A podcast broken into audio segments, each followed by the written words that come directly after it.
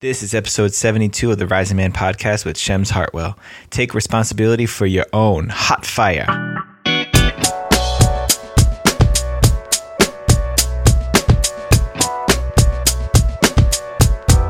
Good morning, Rising Man fam. Welcome back to the Rising Man podcast.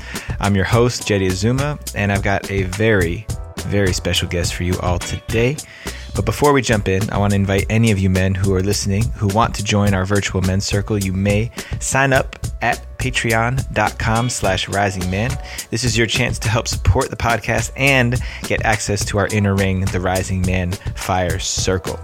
Join our online circle and get access to our private Facebook group, live sessions with me and my power team, and connection with over a dozen men from all over the world. It's an amazing community that's growing, so Join us, be a part of it, get involved right now. Pause the episode, go sign up. All right. My guest for today is a man by the name of Shems Heartwell. Shems is a master relationship counselor, men's coach, and doctor of Chinese medicine. He catalyzes transformation, healing, and empowerment at core levels with clients around the world. Shems has been honing and sharing his craft for over 18 years and has mentored with some of the most influential teachers in the fields of conscious relationship, healing, and coaching.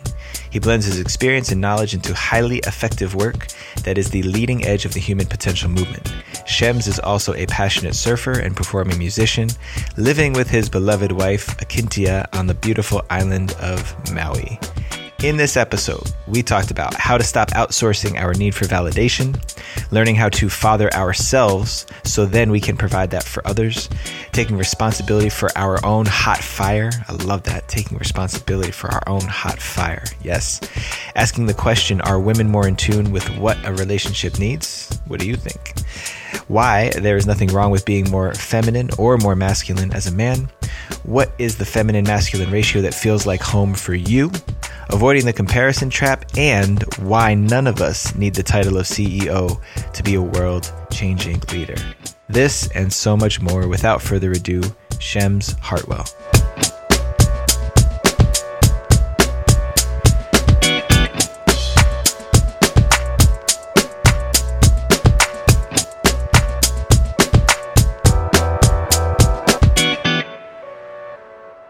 All right, Rising Man family. I've got a very special man joining us on the show today. A man by the name of Shems Heartwell. Wait, I, I, didn't even ask you, man. Where am I? Where are you calling in from today? I'm calling in from Maui. Uh, Maui, North Shore yes. of Maui. Yeah, how is it out there? Absolutely gorgeous. Just had a good rain come down. I can actually see a rainbow right now, and and you know it's the paradise most people think of when they think of Hawaii. Ah, yeah, man, another day in paradise. Well, seeing a rainbow that must bode well for this conversation that we're about to engage in here. So, so let's do it, man. Glad to have you here. You know, for those of you guys who don't know Shems, uh, you probably heard in the intro that I recorded for this, but he really focuses on relationships and specifically supporting men and how we show up in relationships. And that's where we want to gear this conversation towards. Because as I told Shems before we hit the record button, I think that relationships are a very mysterious territory for us as guys. A lot of times we have no idea what we're doing and no compass from which to direct ourselves. So I'm looking forward to seeing what you have to say about that. Thank you, Jeddy. I really feel honored to join you here and, and have this conversation and drop in. Excellent. Okay, cool. So here's how I like to start every episode. I ask every man the same question.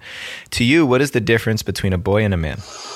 Mm, I would say the initiation into to manhood has a sense of we start to generate our own sense of self worth and knowing from the inside rather than having that be outsourced from the world and those around us. I think that's one of the most important shifts that happen where we start knowing who we are and trusting that and meeting the world from that rather than continually looking everywhere outside of ourselves for approval, security, self worth, some level of outsourcing. Mm, that's a huge indicator, man. And I know that's very true for me because I, I didn't even know I was doing that until an older man said held up the mirror for me and helped me to see that. So just the awareness that in so much of our lives we're looking for that approval, that validation from early on in life from our parents and then from our teachers, coaches, mentors, etc. Here's the thing I always come up against is I still catch myself doing that at times. It's like these old conditioned behaviors. So at what point do we differentiate between the boy and the man? Is there a specific moment for you where we transition from one to the other? How do you hold that? Well, the other part of that I would say in my experience is is yeah, we always gravitate a little to the boy at times because we've inherited that, we've learned that our society. What happens is we start to catch that And then the man starts to actually step in and meet the boy and acknowledge, like, oh, there's the boy right now meeting my partner or showing up because I'm scared about this job interview. And let me consciously choose to, to engage the man more than letting the boy take the steering wheel and crash the car. Mm. And so part of the initiation too is that we we have this capacity to catch like, oh, right now the boys the boys meeting the world and trying to like look for what's okay and source safety and all that and if we can start catching that okay we can gently invite the man to take the reins or to take the wheel mm. and to often to shelter the boy too from engaging with the world because the boy doesn't do so good usually engaging mm. with the world or a relationship for that right. matter right and, and that's great because i i'm seeing this through a different perspective for some reason just by the way you described it because a lot of guests have talked about the boy that lives within the man and that really works for me because I know that there's times where I feel really joyful and playful and curious and explorative about the world, especially because I have a three and a half year old boy who invites me into that. You know, he invites me into that daily. Uh, so I, I, allow myself to go there, but then there's this part of me that is capable of creating a framework of security, of structure around that boy that allows him to be playful. And I'm talking about specifically within myself. And then there's also times where I lose connection to that sense of security and the boy comes out and gets triggered and wants to destroy and, and, and break everything, corrupt everything around me. And that's the, that's the boy I got to watch out for. Oh yeah, you got it. And, and I love that you are naming that it's healthy for us to have the boy. Like I just had a few weekdays of surfing that were all time epic. And my boy was, was just over the top. Not that my man wasn't there too because it was double overhead and barreling and yeah. but mostly the boy was like, I'm playing right now and I'm, I'm switching off of all the responsibility. And, and, and I think there's a lot of healthiness of us. How I see it is that we have a village inside of us. Mm. People will call it, there's this whole work about IFCF, internal family systems. But we have, mm-hmm. we have these multiple aspects of us that can engage with the world and situations, you know, and, and, and at, this extreme of unhealthiness of that is schizophrenia or some degree of leaving our bodies. But in the healthy side, is that we have just aspects of us that, that aspects of us that respond differently to different situations. Mm-hmm. And there's healthy mm-hmm. parts of that, and then there's unhealthy ways that that hijacks our reality. And so the boy, right. the critic is another aspect right? That has value that can really teach us to keep the fire hot, to stay engaged, to meet life more fully, but also can erode our confidence and basically just rip us apart on some level. And starting to right. wa- watch that we have these multiple parts in us that engage. And if we can start watching that from what I call the essential self that can see the different colors and characters in us mm. and not unconsciously have them take the lead, but be able to observe, okay, cool, that's great. There's the inner critic giving me feedback. There's the boy showing up. Oh, what's he up to? There's there, you know, there's these different aspects, and we learn to have a greater ability to engage and be aware of all of it. Yes, yes, man. And, and working within that framework of the essential self that you offered, I just think of the control tower, you know, being the, the one who's observing it all, all of the different elements and aspects of our one being. Because by the time we become adults, there are many facets to our character, to our identity. That's, that's what adolescence is all about, is uncovering this these different identities that we have and deciding what we like, what we don't like, what works, what doesn't work. There was something you said in the in the in the example of going surfing for the past four days and really just being in your boy, but still having the man in you looking out for that boy. I think that when we are actually boys, when we're still developing as boys, we have, hopefully, we have a father figure there who's watching over us, who looks out for our safety because we just don't have a concept of that. We don't have a sense of what's safe and what's not safe. And then at some point, we get to take over for fathering ourselves. Mm-hmm. And no longer do we depend on another and a separate figure to look after our safety we can do it for ourselves and then the father and the son live within mm-hmm. one one human uh, to me that's one of the most important thresholds that we cross into manhood is that we can father ourselves thus we can father our own son or and, and, and other men in our lives because it doesn't have to be your biological children either. I'm with you. I appreciate the way you're saying that because I, I agree 100% and you know from up till age 12 or whatever we are needing the outer authority and support of a healthy father. And not only a healthy father uncles community teachers guides. Like the more healthy spectrum of people we have around us when we're young the more we learn and absorb and inherit inherent, you know, like inherit like these certain role models that we value. And unfortunately, in our system, most of us don't have a lot of quality men that we got to grow up and model and, and mirror neuron with. Right. Absorb mm-hmm. their positive states. And some of us have had more than others. I personally didn't have that much of my father because he was a wounded soul, lost his parents at one in Germany, mm. came over. And mm-hmm. so for me, fortunately, I, I attracted mentors, which I think all of us start doing as we magnetize people that show up at the right times in our lives to help us grow or, or meet that more fully. And I, I love that because the people that mentor us end up creating for us that healthy father figure in some way so that their mm-hmm. mentorship, their care, their love, their attention becomes what we're able to give ourselves or our young boy in a good way, uh, right? Ah, oh, that's beautiful. I, I I never integrated it in this way, but realizing that the father that we all need is the father that we create from all of the masculine influences we have in our lives. And that if we expect one man to embody all the characteristics and qualities that we need as a son, in one person, it's it's unrealistic. And yet, like you said, our social structures are organized that way. I'm sure that despite the hardships your father went through, there was something that you got from him that contributes to the father that lives in you. Yeah. Right? Absolutely. And then every other man, like you said, that you attracted into your life created this this other superhero character of a father that exists within you and now that you use to to model your life from. And wow, that's powerful, man. I've never looked at it like that. Obviously, conceptually every man I've had in my life influences me, but that it's that they all combine to be like one force of a man that I need is really powerful. You know, there's another side to it too, which is underdeveloped in us, is then we start honoring our ancestors and the people that gifted us their influence. Mm. You know, so whether it was an uncle, like I can think of my best friend's father, who was a really healthy father role model. Mm-hmm. There's just being around him and going over there every week and going fishing with him and things we did.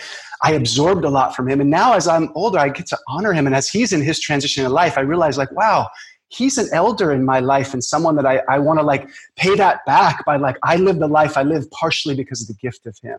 And mm, our culture, mm. we, we, most of us kind of turn our backs from a lot of who came before us because we don't have connection to our, our, our grandfather and our great grandfather because they were in another country somewhere or whatever else. And I'm a big fan of us literally doing our best to start to feel them living through mm. us in some way as well. Yeah. Yeah, man. I mean, that's the gift that's been passed forward since the beginning of mankind. Yeah. Is our DNA.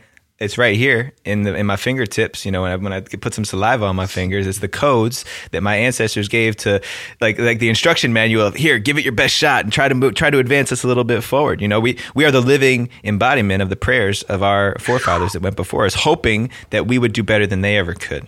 And it's so easy to forget that. I wasn't taught that when I was growing up. Mm. So, damn. Okay. One of the beautiful This is where we're going, huh? But what's one of the beautiful things about living in Hawaii because, you know, in the Hawaiian culture, your community, everyone's an aunt and uncle. And they all take a certain claim to responsibility for the little ones around. And so their eyes and their hearts are on them in a certain way.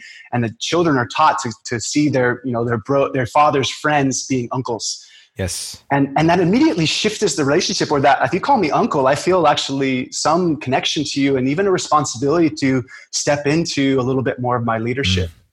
Yeah. And I really value that. And I don't see that in a lot of places where I grew up, but here it's a beautiful aspect. Agreed, man. And, and I'll share something briefly. First of all, I don't know. Are you are you a father? Do you have any of your own? I've, I've okay. Uh, I have a few young ones that I'm a strong uncle to, and my brother has go. kids. Yeah.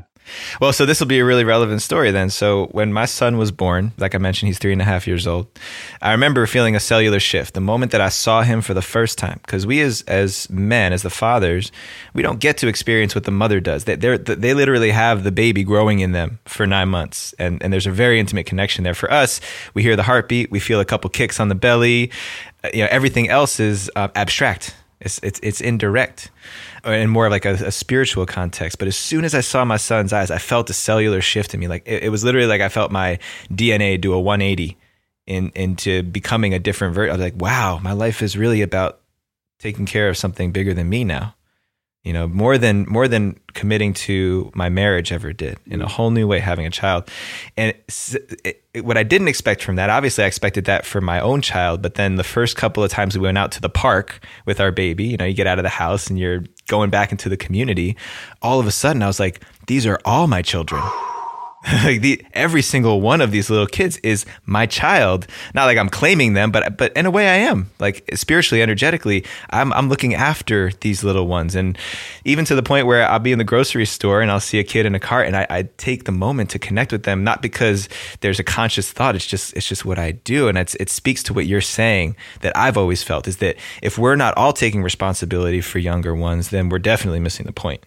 Thank you for saying that. I'm with you. I love that. I love the vision of that too. Of like you're not only having your attention on yours, but you're just you're holding the bigger field for all the little ones mm-hmm. that are there, and there and there's a shared responsibility, which I think most of us kind of long for. Mm-hmm. And that when we have children, right, to have a community where there are mother more parents, and and we can gravitate and share spaces, and everyone can hold something and I, I, see a lot of families suffer because they're almost too on their own in that nuclear family window, and the pressure is too much on the mother and the father.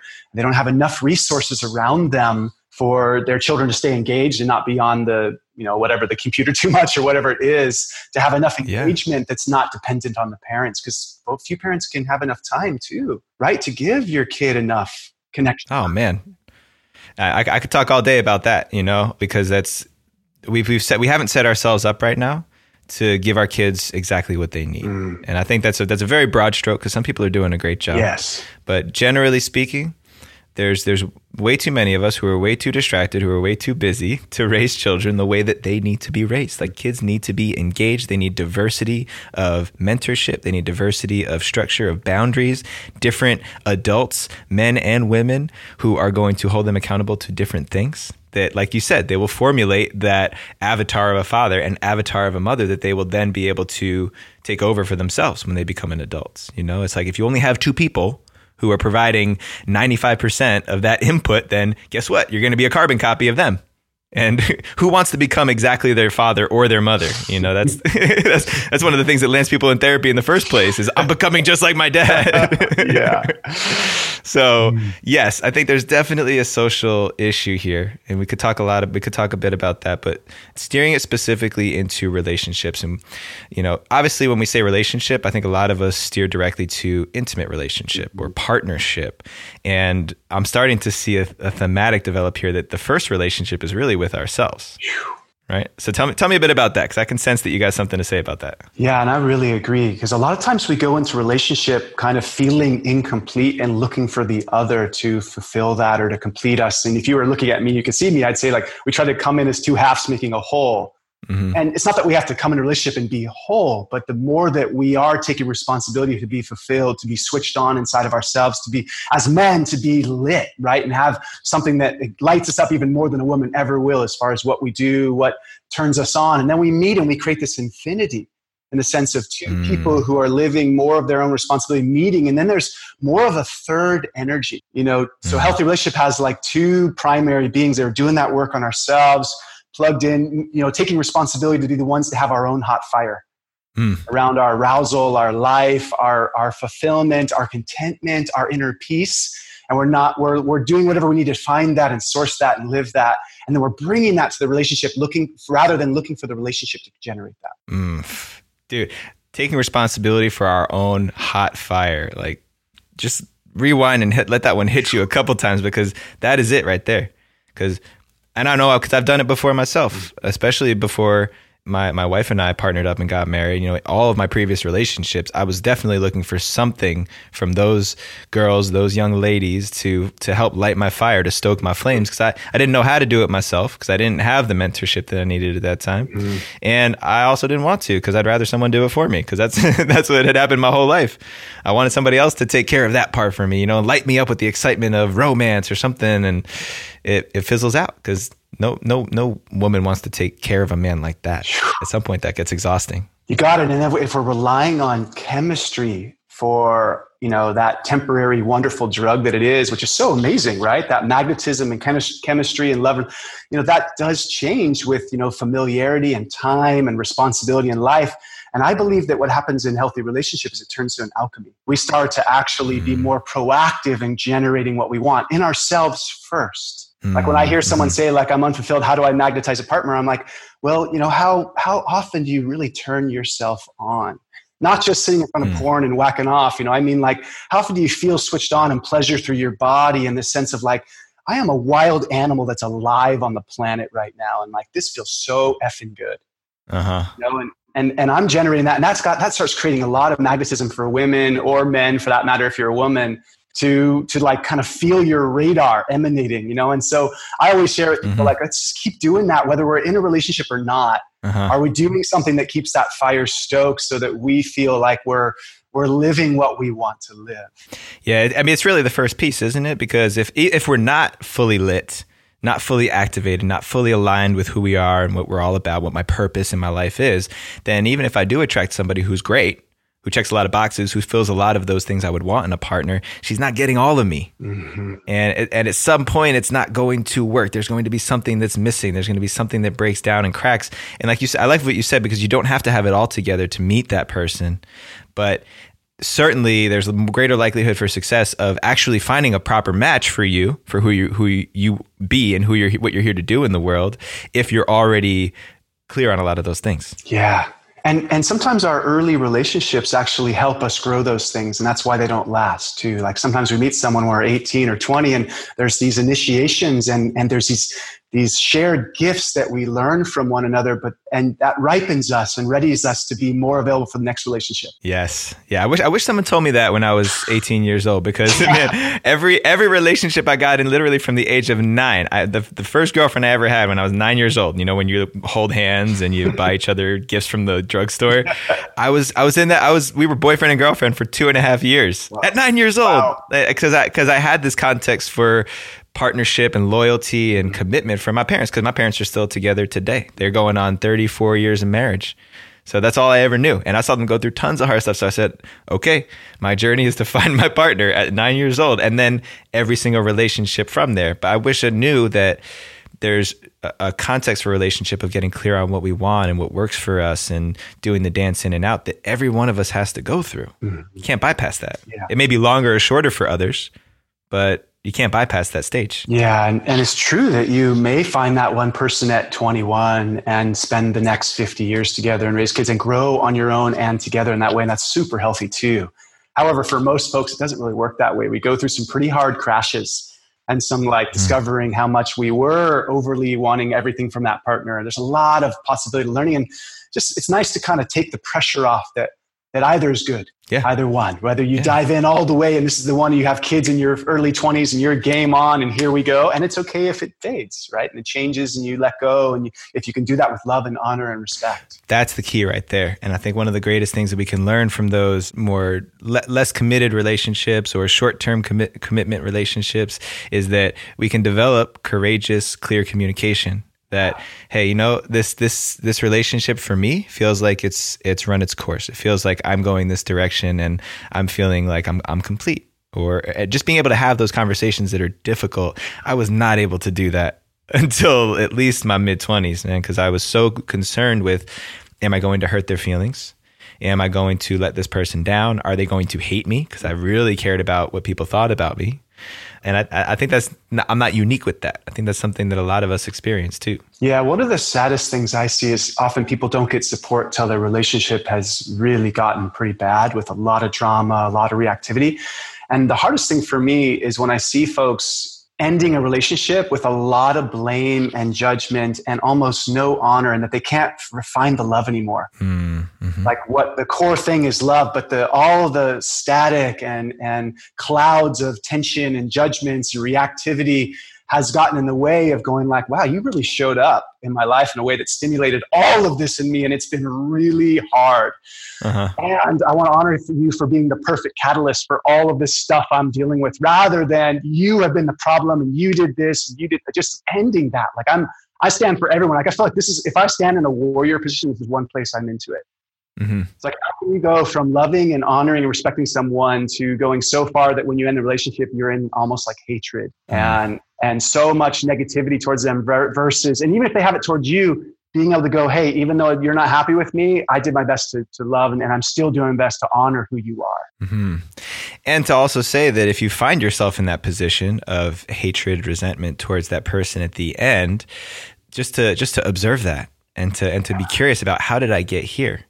How, how how have I looked outside of myself for the problem, and what have I been missing by looking internal? If if we all just if we treat all of it as information, all of it is something to inform us because because I've been in that place in that position before too. I've been at the end of a relationship and had that righteous ego trip of well fuck her man she mm-hmm. she she was the one who did this this this this and this and it wasn't until later that I actually got to look at what my contribution was in it and and finding that resolution of ah okay thank you there was love there at the at, at the beginning through all of it and the suffering came from us not choosing to part ways when we really needed to but sticking it out for whatever reason yeah, yeah, staying in that that tension longer, and, and you're right on with that. It's like everything is feedback. Mm-hmm. If I'm in a lot of judgment and criticism and anger and blame with someone, huh? What what do I have to learn about that that's going on inside of me? Where am I putting more attention on the other and not really taking responsibility for my part in the tango? Yeah, yeah, man. That's awesome. a good time to get support. Like men are listening to this, if you if you have a lot of attention out on this person doing a lot of wrong, whether it's a bro or a partner, it's a great mm-hmm. time to start looking like where am i not looking at something? What do i not where am i not looking at a shadow in me that's that's participated in creating this? Yeah yeah and and making that choice to suspend the ego suspend the judgment for a minute to get some objective raw feedback from somebody that you love and trust and i think you know, we talk about that a lot on this show how so many men are still missing that. I know that's one of the things that's influenced me greatest in my life has been having a men's circle where we have an agreement that we stand for each other by revealing the truths that everybody else is seeing and nobody else wants to tell you. Because uh, I think all of us need that at some point. And, and the, the men I know who have that, they they have, they have something different that a lot of guys uh, just just aren't walking around in the world with that level of support. And I know that you must come from similar circles without even knowing the details of it. I know you've had that because I could just see the way that you show up. Mm-hmm. Um, I never thought I'd do men's work uh, like as a, as something that I was leading or guiding. Uh-huh. And yet what happened was, you know, doing some big retreats in Canada and different places where I was in these like two week rite of passages and stuff with men, that stuff started to really cook me. And, and, and fortunately I've had a lot of men's circles and groups and, and it, it was fascinating to watch all the still not good enough show up as I stepped into creating the men's passage or started to offer men's work. Wow. Like the, the layers inside of me of programming of I'm not the big powerful man. I don't have that super masculine energy. And it was just, it's been incredible to be on this journey of myself because making the choice and, and, and stepping into doing men's work has probably been one of the things that's like cooked me the most in my life. Mm, hmm Relationship has too, but stepping out and being seen and having Facebook comments of like, who the fuck is this guy? Who is this loser that's putting out this video about men and what's possible? And I'm just like, All right. yeah. Yeah. Cause uh, I, I know what you're talking about, right? Cause when, when we hear those comments, the ones that catch us and force us to regather our breath and reconnect to our purpose are the ones that somewhere inside we've got that internal dialogue. Like there's, so, there's somewhere in, in inside yeah. of each of us that's like, who am I? Who do I think I am saying this, this, this, and this? Even if as, as, as that voice shrinks, and becomes less of an influence on us. It's like that that one comment that somebody says that can trigger that, and also sometimes that comes from inside of a, a relationship too. Is those daggers that like hit yeah. that part of us that we're still questioning about ourselves as well. Yeah, what I love about this is I, I believe that whether it's in relationship or not, we have cellular receptors in us, ones that attract, you know, our highest good and people that we resonate with and next steps in life. Then we have these other ones of the unprocessed things in us where we do have fear of not being loved and accepted or where we had a relationship hurt. And so we have an, a, a predisposition to magnetize somebody from that cell receptor who will perfectly touch that button. and I've learned that like the universe is quite incredible that, that whatever we haven't looked at or processed will keep magnetizing and attracting towards us on some level to face, both on the positive like growth level and on the like, whoa, here's that tender button in you that you haven't quite really faced and looked at. Yes, man. Yes, 100%. I, I definitely resonate with that and what you're saying there. So let's let's steer a slightly to the left on this, all right? Because we, we started talking about relationship. I love where we've gone with everything. So I think it all builds a solid foundation for how we show up in relationships as men. What challenges us in relationships as men, what makes it difficult for us. Because in my experience, I believe women are more equipped to be in relationship. Whether it's mm-hmm. because they're more emotionally in tune or more empathic, there's something that I've just witnessed in in countless you know observations of relationships that women just seem to be tuned into what a relationship needs more than men tend to be. And that's again, that's another broad stroke. Obviously, there's mm-hmm. exceptions that I've seen, uh, but there's definitely seems, and, and I don't know if it's that we're just not biologically engineered with the same equipment to be tending mm-hmm. relationships the way women do. I'm interested to get your opinion on this and see where we might uh, unfold this conversation into. Great. Thanks. And thanks for directing the ship the way you are. This is great. Yeah. I see, I see that both men and women have a central responsibility. And that said, men are less equipped maybe with the immediate, you know, sense of staying connected, having their heart open, being warm and loving all the time. Sometimes we go more in the role of like, what needs to happen? Boom, boom, boom, this and this, and holding a certain quality. And that's the gift the feminine gives. And so the feminine on their side, like they come in so much more available for connection and talk, and they can be fulfilled with simple connection and laying together in conversation and things that men are like, you know, I'd rather be out with my bros watching football or something where, where we may not be engaged in the same way. And the unhealthy side of the feminine is they become overly dependent on the attention of the man, mm. you know? So, but if we stay with men, you know we've inherited these certain you know archetypes of the masculine whether that's john wayne or you know magnum pi or different movies because the truth is for most of us who grew up in the us or the west we've been we've inherited masculine archetypes and through tv mm. and through movies and through different like the terminator or whatever else and so there just hasn't been a lot of modeling or programming of what a full spectrum healthy man is mm. and what we have in us. And, and so my work is how do we grow more of those other aspects and really celebrate the ones that we naturally do well. Mm. And not mm-hmm. try to be overly sensitive, but be but be create more windows where we do know how to engage. And and and the biggest thing I see for most of us men is that unfortunately all of that modeling has taught us to be in our heads and not down in our hearts or down in our core. Mm-hmm. We're a little mm-hmm. more mentally active, and that interrupts our sensitive awareness or ability to be in rhythm or in tune with our partner or our kids or our families for that matter. Uh huh. I, I 100% agree with that, man. And let, let me ask you this do, do you think that men in general are more biologically engineered towards solution based thinking, logic based thinking? Is that, is that a, a framework that you work with when you're trying to understand these dynamics? At times you know, i'm cautious to overly focus on like what men inherited in their biology because it's changing a lot. Mm. so yes we do. And and you know if we like when i spent time with David Deida 20 years ago like he was very much into polarity and masculine. Men are like this and women are like this. And i think there's a lot of truth to that Mm-hmm. And gosh, I've been working with people long enough to know there's a lot of men who come in with a huge feminine disposition mm-hmm. and they've just come in with different wiring in their systems and they've been very made wrong. Mm-hmm. Because they're trying to be the powerful man who goes out and plays football and all that, and they just fail at it. And they mm. naturally gravitate to be the guy who's cutting hair with a lot of, and he gets off on connection and love and warmth and how he is. It's like, well, where do you put that guy? Mm-hmm. Right? He's a man. He's got a male biology. So I'm cautious with this realm. And then there's men who just have a lot more testosterone who basically could have sex four times a day every day for the first 40 years of their life. Right. And most men don't have that, but some men do. And then their their whole how they run the energy is different. Yeah. So I'm I'm I'm more of a fan of us becoming sensitive to what have we come in with individually. And what do mm-hmm. I naturally gravitate towards and discovering that and then being curious where can I grow a little bit more to have a bigger capacity to show up in my life? Hmm. Yeah, I, I really like that because this is something I've discovered. I've been doing the podcast for a little over a year now, and I've, I've, I've had so many different conversations with different men, and I realized that man and woman is something that we identify as. Typically, we take on the gender assignment that we're given from birth, right? But then there, you know, in the in the society we live in now, it's actually a choice to choose to identify as man or woman, which is great. Mm. Then there's masculine, feminine, and to me, masculine, feminine is a scale where we could be hyper masculine at one end, where we're thinking of like alpha male, you know, lifting boulders over our heads, you know, wanting to fuck everything we see, you know, all the way one end of the spectrum, right? Logic, logic, logic. And then the feminine, right? Which is, you know, being really creative in the flow, less precise, but more in tune with feelings and emotions. And that is something that's not gender specific. It's mm-hmm. just a spectrum. However, I noticed that a lot of a lot of us we interchange these words, and yep.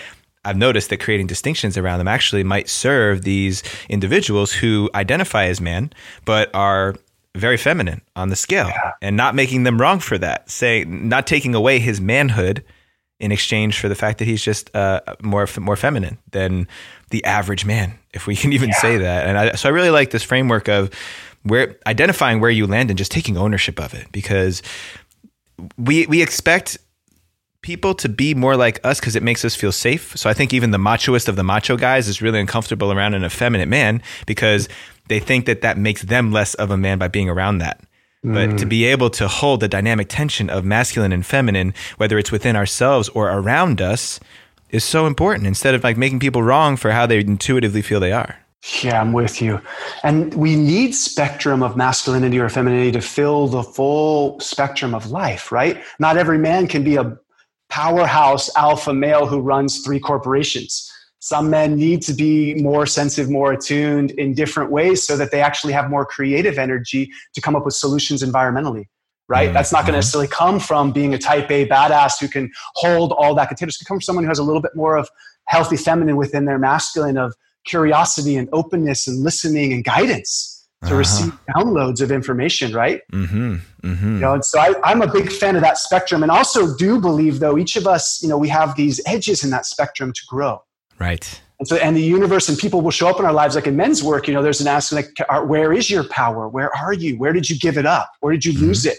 Where did you disconnect from, from that potent masculine that can protect yourself and protect your family, that can show up and meet something, you know, with your full energy? So I'm, I think all of us men need to have on tap that primal, wild, lion, monkey energy in us, no matter what spectrum we're at. Mm. If we mm-hmm. don't have that, then the mind is going to run the show and we're going to burn out. Yes. Yeah, man. You know, and I'm, I'm, i just think we need to find some way to get that in nature and ourselves, whether it's through sports or some way we connect. Because mm-hmm. the life will never be fulfilling, in my my belief, with men unless we feel plugged into the planet. Mm. You know. Hmm. Yeah, man, and you know, by by most measures, the the planet is is a is a woman. yeah, we all call we all call her Mother Earth. I've never heard anybody say Father yeah. Earth, right? And yeah. and then, like you said, the balance of all that. So if we want to be connected to this place where we live, we're all born from, then we got to be tapping into part of our femininity, at least to some degree. And so, well, if I'm if I'm summarizing these last five minutes of our dialogues, I think it's really powerful. That it's important to identify what is our, I guess, our operating baseline. If we think mm-hmm. of a scale, where where do I fall on that spectrum where I feel most aligned with who I feel, who I really am? Is it more towards that masculine end because that's just what feels really good to me? It's where I feel alive, or is it actually more towards the feminine end, somewhere in between? But then also what you said about where are my greatest edges? Am I, if I'm that, if I feel most alive in my masculine, maybe I'm like a fighter and I, and I fight because it makes me feel good, makes me feel alive. I like to hunt. I like to go out and, and build businesses and make money and all of those things where is the edge that I'm least comfortable going that's going to balance my being and, and bring greater harmony to myself and ultimately the people around me, all my relationships? Yeah, absolutely. Beautiful tracking on that. Yeah. So, and, and us will gravitate towards what we're good at and familiar with, and we will keep wanting to stay there. And life will invite us through partnerships, through relationships, through business deals to widen that spectrum. Uh-huh that part doesn't go away in my experience. Life will keep testing that. Like if you if it's about like you know being a thriving businessman there will be something that will show up and show you where maybe you don't bring your heart enough into your relationship. Yes. Yes man. Well let's let's let's do this for a second. If you're if you're if you're down to play and go a little bit deeper um yeah. let's let's be a little transparent about ourselves. So for me i am most comfortable being really disciplined really structured really focused out in the world you know fighting my battles slaying dragons providing for my family providing for my community and the part that I've served least in the past five to 10 years of my life has been my creative side. I like mm. to write music, I like to record music, I like to convey what's on my soul poetically and that's the thing I make the least amount of time for. So that's that's my edge and especially being in men's work, right? Having the Rising Man podcast, it's like, well, what what's productive about dropping into my soul and and letting poetry flow out. That doesn't put food on the table. That's that's that's what my ego says right? So that's that's that's just the raw truth for me. I'm wondering what's what's yeah. there for you. What what is your edge? Yeah, mine would be that I gravitate probably more towards the creative. Like I get up at five in the morning so I can play two hours of music in the morning if I can, or or to go surfing. And and mm-hmm. I've always had an easefulness to go out in the woods and feel connected to everything, whether that's hunting or so that's really easy for me. So my stretch is the opposite. Hmm. To keep stepping out, to keep putting something out, to to take more risk, to like that's why creating the men's passage was such an edge for me. Mm-hmm. because i had all kinds of stops inside of myself of i'm not good enough. I don't know enough. Who am i to do this? And fortunately i was able i did four different big trainings with robert masters if some of you probably know him. He's, he's a real powerful 45 year psychotherapist written some great books. Working with him he confronted me so powerfully of like where do you stay in your comfort zone around these mm-hmm. particular areas? And and you know where does that serve me and where does it not? Yeah and so my edge continually is is to keep stepping out and showing up and being willing to be on a podcast and say what's up rather than being in my own current which is incredible that i can get really passionate about and go climb haleakala and spend the night in the in the crater you know and tune in with nature which is a gift and natural thing for me and i need it like it mm-hmm. helps me thrive but yet i could gravitate to that being a comfort zone mm-hmm. and not stay on it with yes. just consistently. Like I look at Preston, who we both know really well, and uh-huh. Preston has a fire that inspires me incredibly, and and I get scared a little bit because I'll, I'll I'll be like I can't I'm not going to step out that much and share that much and be that like like that consistent and on it. So that would be a good edge for me of like where I could compare myself to another brother who's just awesome and and I could watch that that will stimulate in me some of those edges of like I should be doing more of that or what's the way that I could meet that or be inspired by that rather than compare from that? Yes. So let's let's go right into that. I want to say first for anybody who's listening right now, I think this is really powerful to to ask yourself those two questions. What is my what is my baseline space on that spectrum of masculine to feminine where I operate the best, where I feel the most alive and in myself. Maybe even draw it on a piece of paper, put M on one side, F on the other, masculine for feminine, and just feel intuitively where you find yourself on that scale when you're most alive. And then, what is the edge for you right now? Where are you least comfortable to lean in that would amplify who you are as just a human being that possesses both of these entities? And see what comes up because I think that it, it helps just to even vocalize that and say it out loud because it sounds so silly. I'm like, of course, to be creative is, is, is something that's going to amplify everything that I do. And I think hearing from you, obviously, we know that, that that's a part of ourselves that needs service, but it's easy to ignore in exchange for what feels really comfortable. So, uh, yeah, and here's a great way to, to add another layer to that for the men here is that look at where you complain in your life, like what you complain about, you know, as one of the places where there's something that maybe you can take an action or move towards, or look at where your wife or partner is complaining or asking for something else from you. Because hmm. that's one place where the universe is inviting something else in you to show up to meet what's sh- what's happening. Ah, uh, yes. That, that that just opened up something else for me. I'm not going to go into it right now because I really want to go into this because definitely asking that question is huge. You said the comparison. You brought the comparison, and it's it's great that you said that because that's exactly where I wanted to go. Because especially amongst us men, we yeah. all have the experience of walking into a room, especially when you walk into a room full of men. You and I have both been involved in different types of men's work. So you've had that experience of you walk in a room full of men, sometimes it's hundreds of men. The first thing that we all do is we start sizing up and figuring out where do we stand amongst these other men.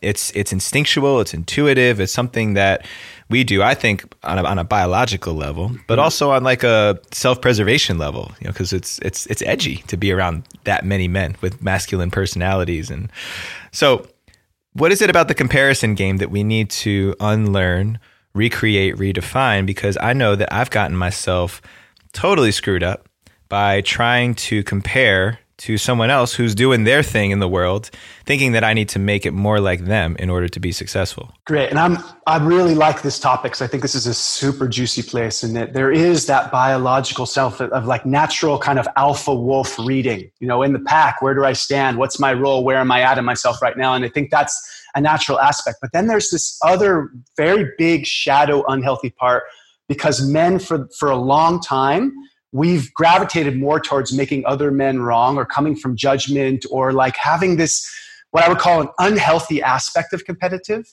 because we've inherited this sense of like having our hearts blocked a little bit and not really meeting immediately from a place of accepting someone from where there's at. So there's a lot of programming in us that are basically in survival in some ways of like if i'm not accepted i'm not okay. And i don't think that's the healthy part and unfortunately, you know, social media and all that kind of touches that button a lot in us of like, wow, look at that guy, like he's successful, he's doing this. And then there's a lot of comparison, projection, and it just feeds that inner critic and that old pattern that I don't think's biological. I think that's learned. Learned social, and it comes all the way back to the church, right? Like we're, we're not right in the eyes of God in some ways. There's a lot of this programming that goes and comes from a lot of different places, but ultimately we've inherited it. So yeah why this is important to me, Jetty, is that one of the things I really value in my men's work is I start with this baseline of like when men show up for a retreat or something, how fully can we love, accept, and really see this person where they're at and who they are right now and start with that baseline. Yes.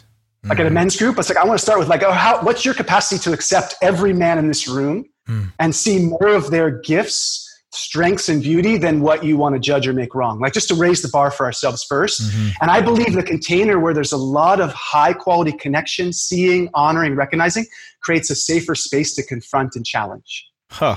Yes. And if challenge and confrontation comes first, a lot of us shut down on some ways and then we won't, we just won't, we'll fail. Mm-hmm. We won't meet our thing. And I know there's a lot of the healthy challenge is absolutely necessary and we need it as men to be put on our edge and challenged. But what's just not, what's underdeveloped is this sense of connection first. Mm. Hmm. Hmm. man, I love I love what you're saying, and I completely agree with it. I do think that there is that learned component of of competition that is unhealthy because if I, I, love looking to nature and I love looking to the past as as information because I think we have forgotten so much in the past millennia of of our existence of how we really operated our best because our ancestors that were hunting woolly mammoths that was men working together that was that wasn't a man trying to outdo another man. That was men working together to take care of their families. And your family was my family. There was one family. There wasn't every family in his own little thing on, on the block doing their own thing. It was we worked together. And so to me that that is more that that has survived through all of the iterations of human in our DNA and we can activate that. That's why men like to bond around things because we remember what it's like to work together. So the part of it that I agree is unhealthy is this I've got to be better than this man. It's that capitalist mentality that's emerging in the past several generations that doesn't really work. It's not it hasn't been working for us because seeing that there's only two ways to the top of the, of the mountain, working harder or chopping up whoever else is in front of us down, that doesn't really work. You know, we're, if we're all trying, if we're trying to climb the mountain that everybody else is climbing, then we're working against each other instead of realizing we all have our own mountains to climb and that we can mm-hmm. support each other climbing our own mountains instead of trying to chop each other down and get higher than another man. It's just, it's nonsensical to me. Yeah.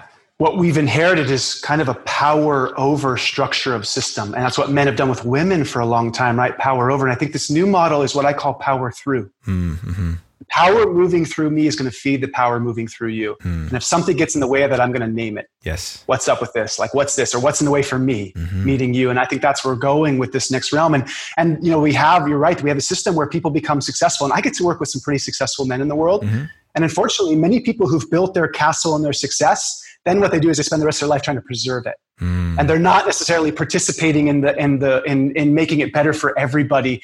They're preserving their little kingdom or their little house on the hill and sustaining that and the lifestyle they live with a private jet and all that flying all over the world. And they're not participating from the gifts they've created to actually make the world better for everybody. Mm-hmm. And I'm not saying across the board, this is just a common pattern mm-hmm. Mm-hmm. for, for a lot of successful men in the world. They, they do, they play the game, they do it all well and they, they thrive in it. Then they don't have healthy relationships with their wife or their kids often, but then they also don't feel like they're on purpose with actually contributing, even though they've had massive success. Yes.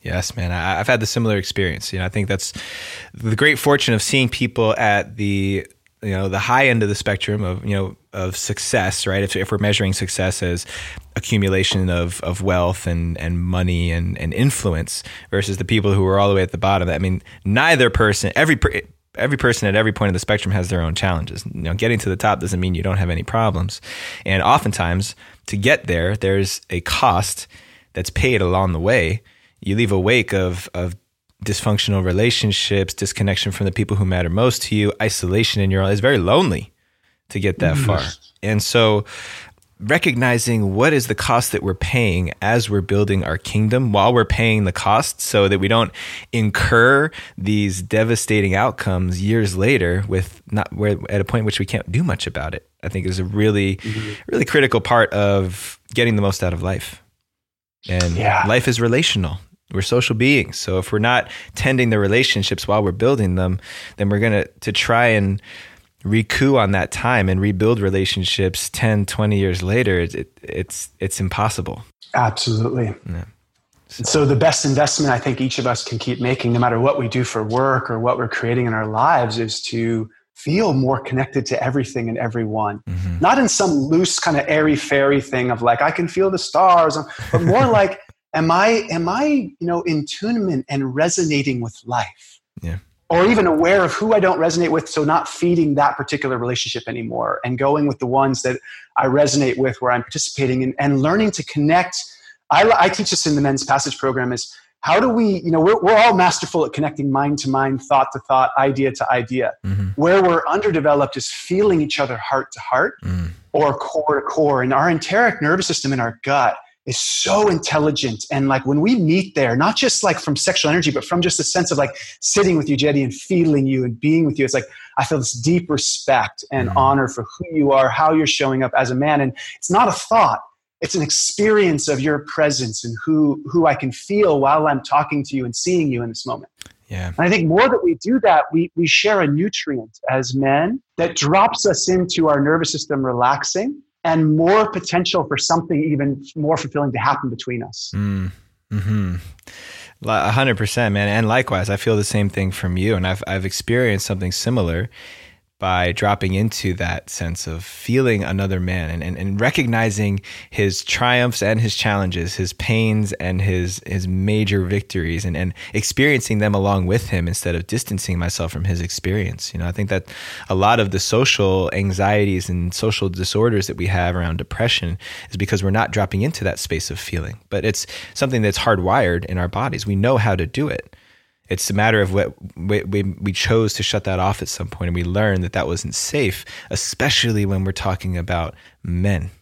Mm. we learned that the lone wolf, the you know the like you said, the John Waynes of the world, the the guy doing it all by himself, is who we're meant to be, and clearly that's unraveling here, right? We've had we we've been in that conversation enough to see it happen, and, and I do mm. think that even the guys who know that conceptually and can see that there's value in genuine heart to heart, belly to belly masculine relationships, there's still a resistance to doing it and and, and mm. still seeing where am I not fully experiencing my brother? Where am I not really putting myself in his shoes? I think that's I'm saying for me too. That's my next level is where can I go even deeper in loving this man and appreciating his path just as much as he can appreciate mine. Yeah and creating that place then there's a healthier place for us to challenge each other or to invite each other in or to, to call each other on the complaints yes you know or, or, or where we start to downward spiral into old patterns you know in the men's passage about 75% of the men who've come through it they they will be like the best thing about this group is i actually feel like i'm connecting with you men in a way that i don't connect with the men in my community mm. and this is surprising i've even had men in santa cruz tell me this you know who live in a place that has a lot of conscious culture right yes. or boulder Yep. or Kansas or whatever. And so I'm like, mm-hmm. Wow, it, it, it, surprised me that men will feel so, and we're doing this online, seeing you eye to eye, but I'll have the men gaze and see one another through the screen and go, how do you really connect with these brothers here? And so we'll have, you know, 30 or 40 of us on the screen seeing one another, mm-hmm. connecting in. And what I, what I find is that, okay, the next step of leadership for each of us is to take initiation and responsibility to create that with the men in our life. Like mm. pick one or two men in your life where you're like, hey, I want to take this a little deeper with you. We've been friends for 20 years and, and I, I care and love about you. And I hunger for actually something a little deeper. Would you be willing? Mm. Mm-hmm. To like, I've been doing this work with men's work and I find there's something I want to bring and, and like, and just almost like this warm invitation to like, and you might find he's like, wow, I didn't ever think about that. And I, I, you know, whatever happens, you know, yeah, you just, you can just invite something. I think leadership is this sense of how do we build stronger bridges connection with, with our communities and our friends and our mm-hmm. families so that those places start thriving more fully so that we can make the bigger circles. Ah, well, that's the last question I want to ask you before we start wrapping up here, man, because I've been holding on to this one and I, I, can't wait to hear your answer. What is the opportunity that we, as a generation of men living here, walking on this earth right now, that we have to create a better future for prosperity for the future generations, for our children that are coming up? What specifically for us as men? What's our what's our singular great opportunity we have right now? Mm, wow, what a rich question.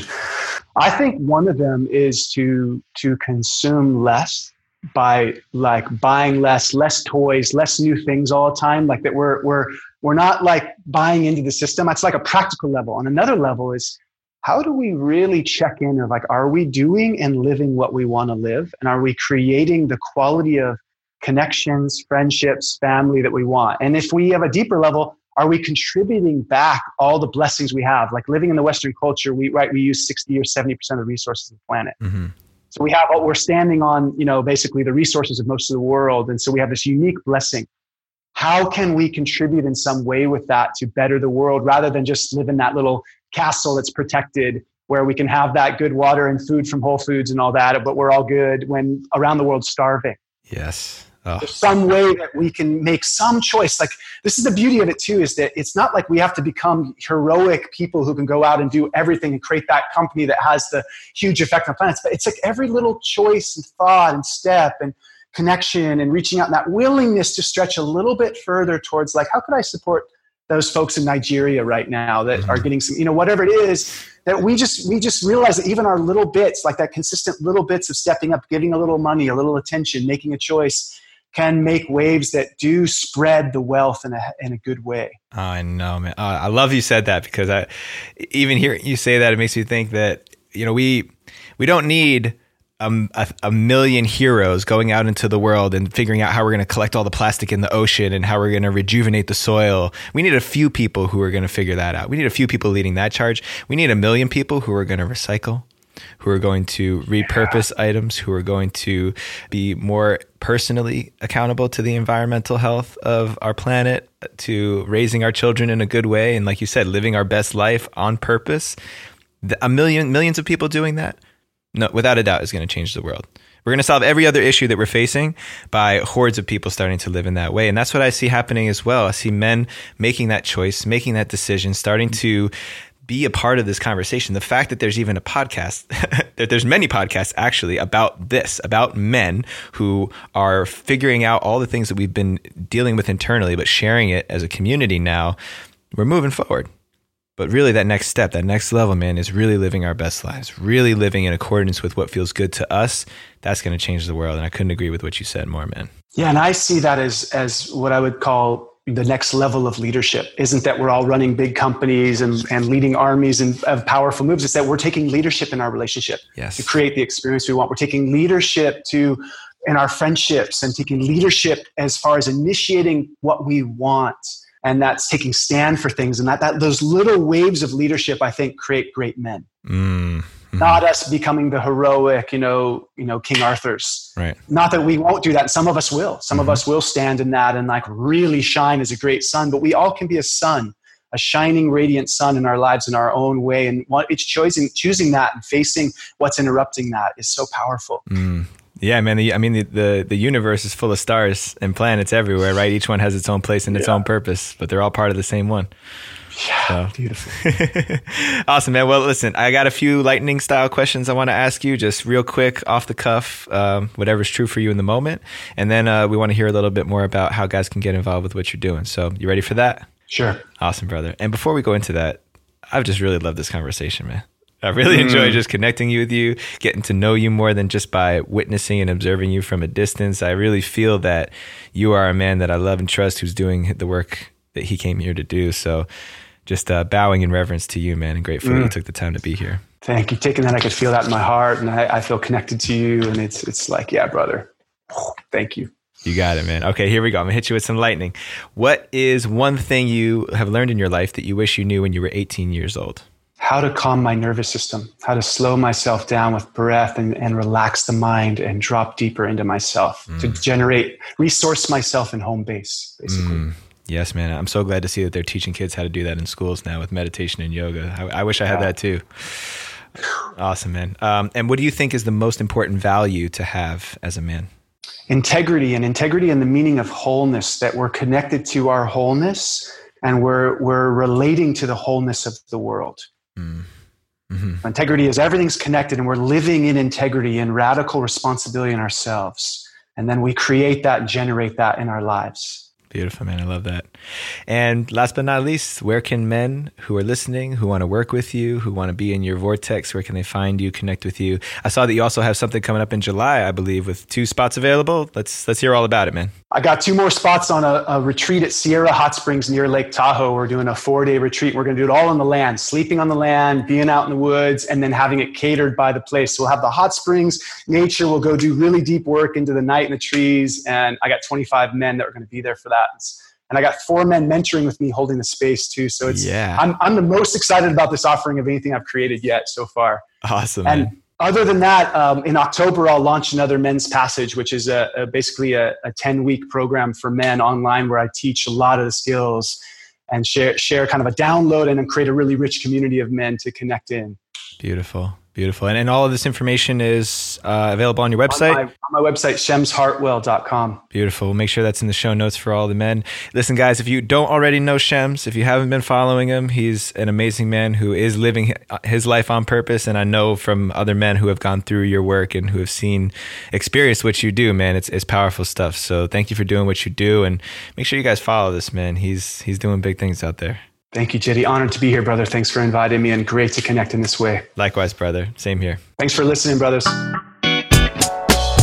This easily goes down as one of my favorite episodes. There were so many great discoveries that came through. Some of my favorites were all of the work we did around getting to the father avatar and, and how we can be fathers for ourselves and taking responsibility for our own hot fire. I loved Shems bringing that piece in. Just a really powerful dude and a testament to how when you when you feel someone's vibe, because I, I haven't had a real in-depth conversation with Shems before this, but you, you can tell. You can they say real recognize real. When you recognize that in somebody else, you know it's going to be good. Go for it, because I, I, felt that with Shems, and this was a really powerful, powerful, powerful interview. I hope that you got as much out of it as I did. Make sure you guys mark your calendars. Our next Rising Man Fire Circle call is June 22nd from 3 to 5 p.m. Pacific Standard Time. Make sure you guys go over to patreon.com slash rising man and sign up so you can join join us for that fire circle.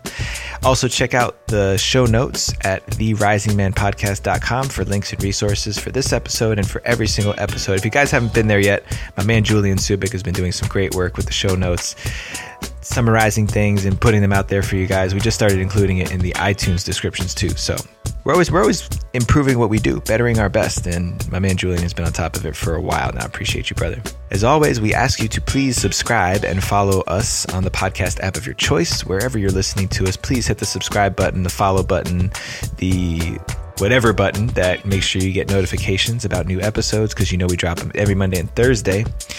While you're at it, please leave a comment, a review, five star rating if they allow you to. If you believe we deserve it, let us know what you really think about the Rising Man podcast and what we're putting out there. It really means a lot, goes a long way towards helping other men find this podcast and get involved with the Rising Man community. So please do that. If you don't listen to us on a podcast app that allows you to do that, you can always go leave reviews and comments at therisingmanpodcast.com. Also, hit us up, follow us on Instagram at Rising Man Podcast, where my man Rowan Tyne has been lighting it up ever since he came on board almost a year ago. Crazy how time goes by. But yes, amazing content that Rowan has been putting up there, taking little bits and pieces from each episode, teasing you guys and getting you guys to check the whole thing out. Please share that up, spread the message, spread the word. That's how we do. Other shout outs from a power team Sean Offenbach at Infinite Melodix, at Infinite M E L O D I X on Instagram. My man has been filling out his podcast roster. So if you guys are have been itching and wanting to start your podcast and you want to get Sean on board, reach out now because before you know it, he's going to be unavailable. So he is he's uh, he's the man behind the scenes that makes this this whole thing happen. That makes it sound so good. So uh, you're in good hands with him. Go reach out to him today give him your money and let him help you out because he's worth it every single dollar. And my Rising Man Power team wouldn't be complete if I didn't mention my man Mark Rose, our Fire Circle fire tender, holding down the Rising Man Fire Circle community. I appreciate you, brother, everything that you do, and every single one of you who are listening out there who've been supporting the Rising Man. Until next time, rise up and claim your destiny.